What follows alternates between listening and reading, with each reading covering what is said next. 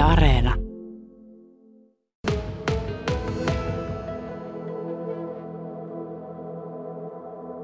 No kyllä se näyttäytyy todella eri tavalla. Niin kuten olet itse huomannut, täällähän on kaikki puuta ja Kalevala elää ja hengittää. Tänne kun ihminen tulee, niin se huomaa, että Kalevalahan on Suomen käännetyn kirja. Sitä on käännetty yli 60 kielelle.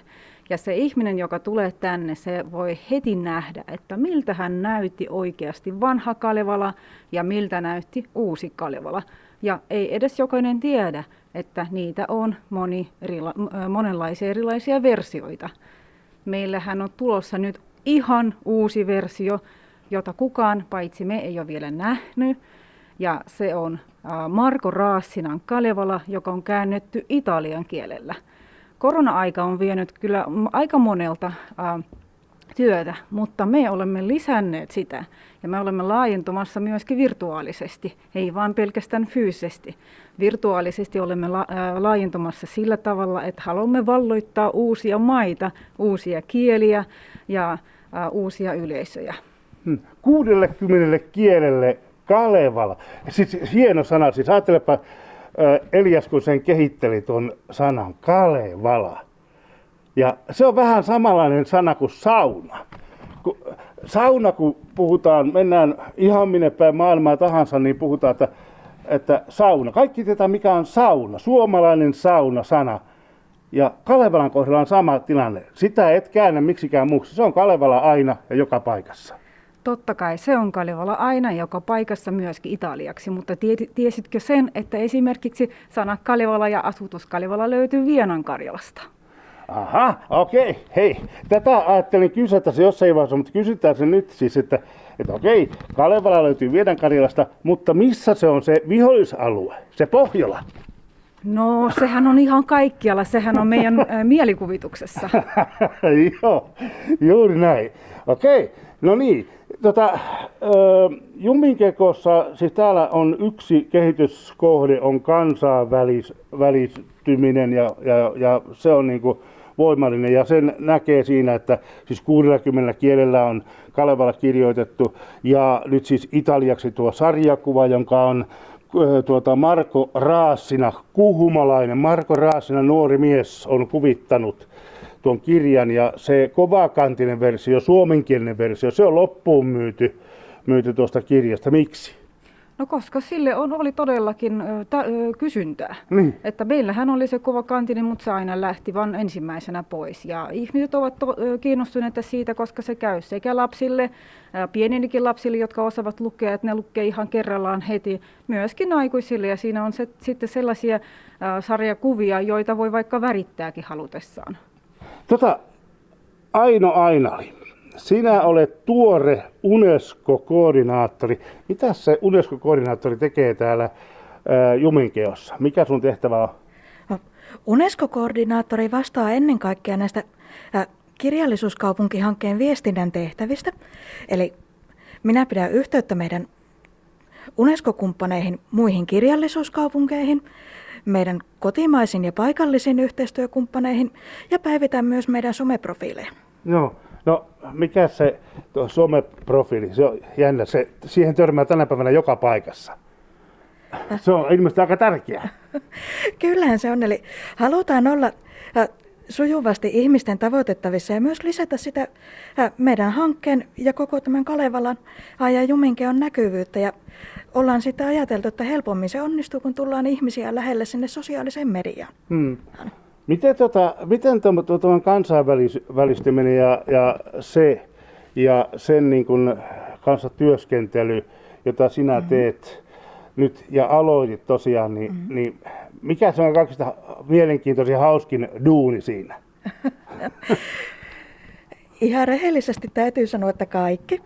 On valtavan mielenkiintoista päästä kehittämään tätä hanketta ja näkemään, mitä kaikkea tähän voi lisätä ja tulla. Ja totta kai on ollut valtavan hienoa nähdä, miten paljon erilaista kirjallisuustoimintaa on täällä Kuhmossa ja Kainuun alueella ja miten paljon sitä UNESCO-yhteistyötä voi eri muodoissaan tehdä.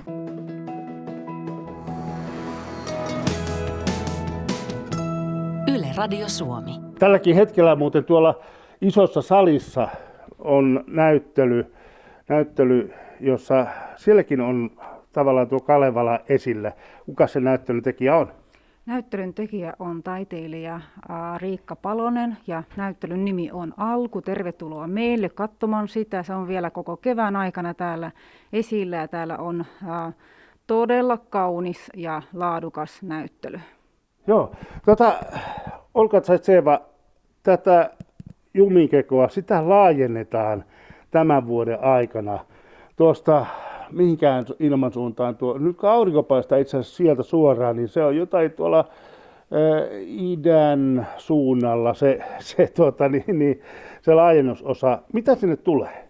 No sinne tulee sellainen oikein kaunis äh, puinen rakennus, äh, johon sijoittuu Juminkion arkisto ja myöskin UNESCO-toimisto.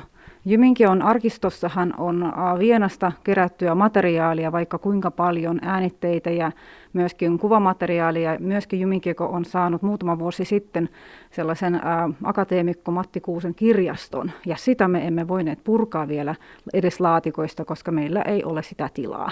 Nyt se on tulossa. No niin, Aido Ainali, sinä saat oman, oman tilan sitten sinne, sinne uuteen rakennukseen kuinka paljon kansainvälistyminen tulee siinä vaiheessa lisääntymään, kun saat oikein omat tilat?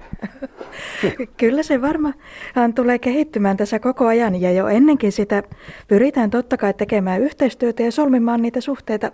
Ja tämä työ sitten jatkuu siellä uusissa tiloissa. No niin. Hei, karjalaisen kulttuurin, kulttuuriperinteen kehto on myös tämä, tai sanotaan paikka, jossa sitä on esillä jos ajatellaan, niin kuin vedetään Kalevalaa ja sitten karjalaisen kulttuuriperinnettä, johon se Kalevala liittyy tietysti, niin tuota, kuinka hyvin se on esillä tämä karjalaisuus täällä? No karjalaisuus on esillä ollut koko aika siitä ajasta, kun tämä Juminkikos-säätiö ja siis sen edeltäjä kulttuurikornitsa, Kuhmon kulttuurikornitsa on aloittanut työnsä.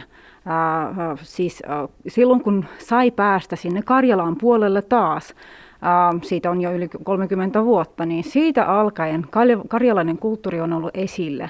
Me, meillä on siis paljon yhteistyökompaneita siellä. Mä oon itse sieltä meillä on, meillä on tosi laajat verkostot siellä. Tehdään koko aika hankkeita yhdessä, julkaistaan kirjoja, tehdään näyttelyitä. Karjalassa on tosi paljon hyviä taiteilijoita, jotka käsittelevät Kalivalaa myöskin omissa töissään ja ne saavat olla sitten myöskin täällä esillä. Hmm. Kuinka helppo aihe, kalevalaisuus ja tämä karjalainen perinne, niin kuinka helppo aihe se on, kun puhutaan siitä kansainvälistymisestä? Minun mielestäni se ei ole, aika, se ei ole vaikea asia, koska ainakin minulle se on helppo, koska mä oon aina elänyt siinä. Minä itse edustan sitä, sitä kulttuurisukupolvea ja suomalaisugrilaista kansaa ja se on ollut minun, osa minun elämää koko aika. Kalevala kiinnostaa paljon, tosi, tosi paljon ihmisiä ulkomailla. Meihin otetaan yhteyttä eri maista, myöskin Euroopasta tai Lähi-idästä tai Aasiasta, ja kysytään, että voimmeko me lähestyä Kalevalaa, voimmeko me olla sitten teillä esille, että millä tavalla me pystymme tutustumaan siihen. Me sitten aina, aina annamme niille vinkkejä, miten ne voivat lähestyä sitä. Onko se nyt sillä tavalla, että tuota, se, tämä tämmöinen niin kuin runollisuus, mikä liittyy Kalevalaan, niin se runo, runollisuus ja, ja, ja se on esimerkiksi jos ajatellaan itäisiä seutuja, Kiinaa, Japania ja sitä aluetta ja varmaan myöskin Eurooppaa, niin, niin se on se asia, joka, joka, joka kolahtaa kalevalaisuuden kautta näihin kansainvälisiin ihmisiin. No siis jokaisella kansallahan on sitä oma runollisuutta ja jokaiselle ihmiselle se runollisuus merkitsee tosi paljon. Niin totta kai siis äh, joka maassa on sitä omaa äh, sellaista niin kuin perintöä ja sellaista kirjallisuutta, mikä kolahtaa. Ja ihmiset, jotka ovat oppineet äh, arvioi, arvostelemaan, ei, siis niin kuin rakastamaan sitä, ne osaavat sitten lähestyä Kalevalaa samalla tavalla. Hmm. Aino aina oli, sinä kun olet nuori ihminen, niin kuin, niin kuin Olkakin, molemmat olette nuoria, kun vertaa minuun, mutta tota, mitä sinulle merkitsee Kalevala? No, Kalevalahan tietenkin on minulle suomalaisena hyvin merkittävä kirja. Ja iso osa kulttuurista identiteettiä ja nyt totta kai siitä on tullut minulle työ. Niin. Ja, ja sitä myötenkin rakasta hyvin monella tavalla on elämässä mukana. Joo. Ja hyvinkin ajankohtainen. Kuinka monta kertaa lukenut Kalevalan läpi? Joo, tämä oli hyvä kysymys. Jos koulussa siihen on totta kai tutustuttu aikanaan. Ja nyt ennen kuin työt aloitin, niin piti vielä sitten kerrota, että varmasti muistan kaikki oikeat asiat. Olka, tota, se mikä tässä Kalevalassa aika mielenkiintoista niin on se, että tota, itse noissa Kalevalassa siinä kirjassa tai kirjoissa se Kalevalan sana on aika harvoin siellä mukana. Ja yleensä, jos on, niin on Väinölän, Väinölän tuota, tämmöisen niin kuin, miksi tämä voisi sanoa, tämmöisen tuota, äh, toistonimen kanssa. Joo, ja myöskin Kalevalan, Kalevan pojat. Kalevalahan on Elias Lönnrutin semmoinen keksimä ja se on todella hyvä oivallus, että hän on keksinyt tämän nimen ja on antanut sen nimen kirjalle. Minun mielestäni tämä kirja ei olisi voinut saada parempaa nimeä kuin Kalevala, koska se soi todella hyvin ja se soi kaikilla kielillä. Tota, sanot sen, että, tota, että, että, että tota, tosiaan niin kuin, tota Kalevala on kirjoitettu 60 eri kielellä. Ja täällä on esillä, ei lähestulkokaan kaikki, mutta hu- hyllyt kuitenkin pulsuavat erilaista Kalevalaa ja eri taiteilijoiden tekeminä. Kuten sanoin, Kalevala on Suomen käännetyn kirja. Tosiaan sitä on käännetty yli, kolme, yli 60 kielellä. Ja meillä on Kalevala-kokoelma, jossa on melkein kaikki Kalevalat, mitä, ää, mitä on maailmassa. Ja me, me heti me metsästetään niitä meille tänne, että meillä on ää, esillä ihmisille tutustuttavaksi erilaisia kalevaloita. No nyt kun teille tulee tämä lisärakennus ja tulee sitä, tulee sitä varastotilaa, niin toivottavasti sinne saadaan myöskin sitä taidetta, jota tuolla maailmalla, Harri mainitsi, että kaksi ja puoli tuhatta erilaista taiteilijaa on, ja taideteosta on tehty Kalevala-aiheesta, niin toivottavasti niistä sitten suurin osa tälle jossakin muodossa, muodossa saadaan, ja, ja, ja tämä on, tämä on jännittävä paikka. Miten se hei on sellainen asia vielä kysyn tässä, että tota, kun tämä on tämmöinen mystinen paikka, niin saako täältä vastauksen Kalevaran luomien salaisuuksiin? Minun mielestäni jokaisella ihmisellä on se ä, tietynlainen vastaus omassa sydämessään. Ä, se ä, tarina, josta kertoo Kalevala, on tarina. Ja se, joka ä, käsittelee sitä, käsittelee sitä sillä tavalla, miten niin kuin parhaaksi näkee. Vaka vanha Väinämöinen, elelevi aikojansa, noilla Väinölän ahoilla Kalevalan kankahilla.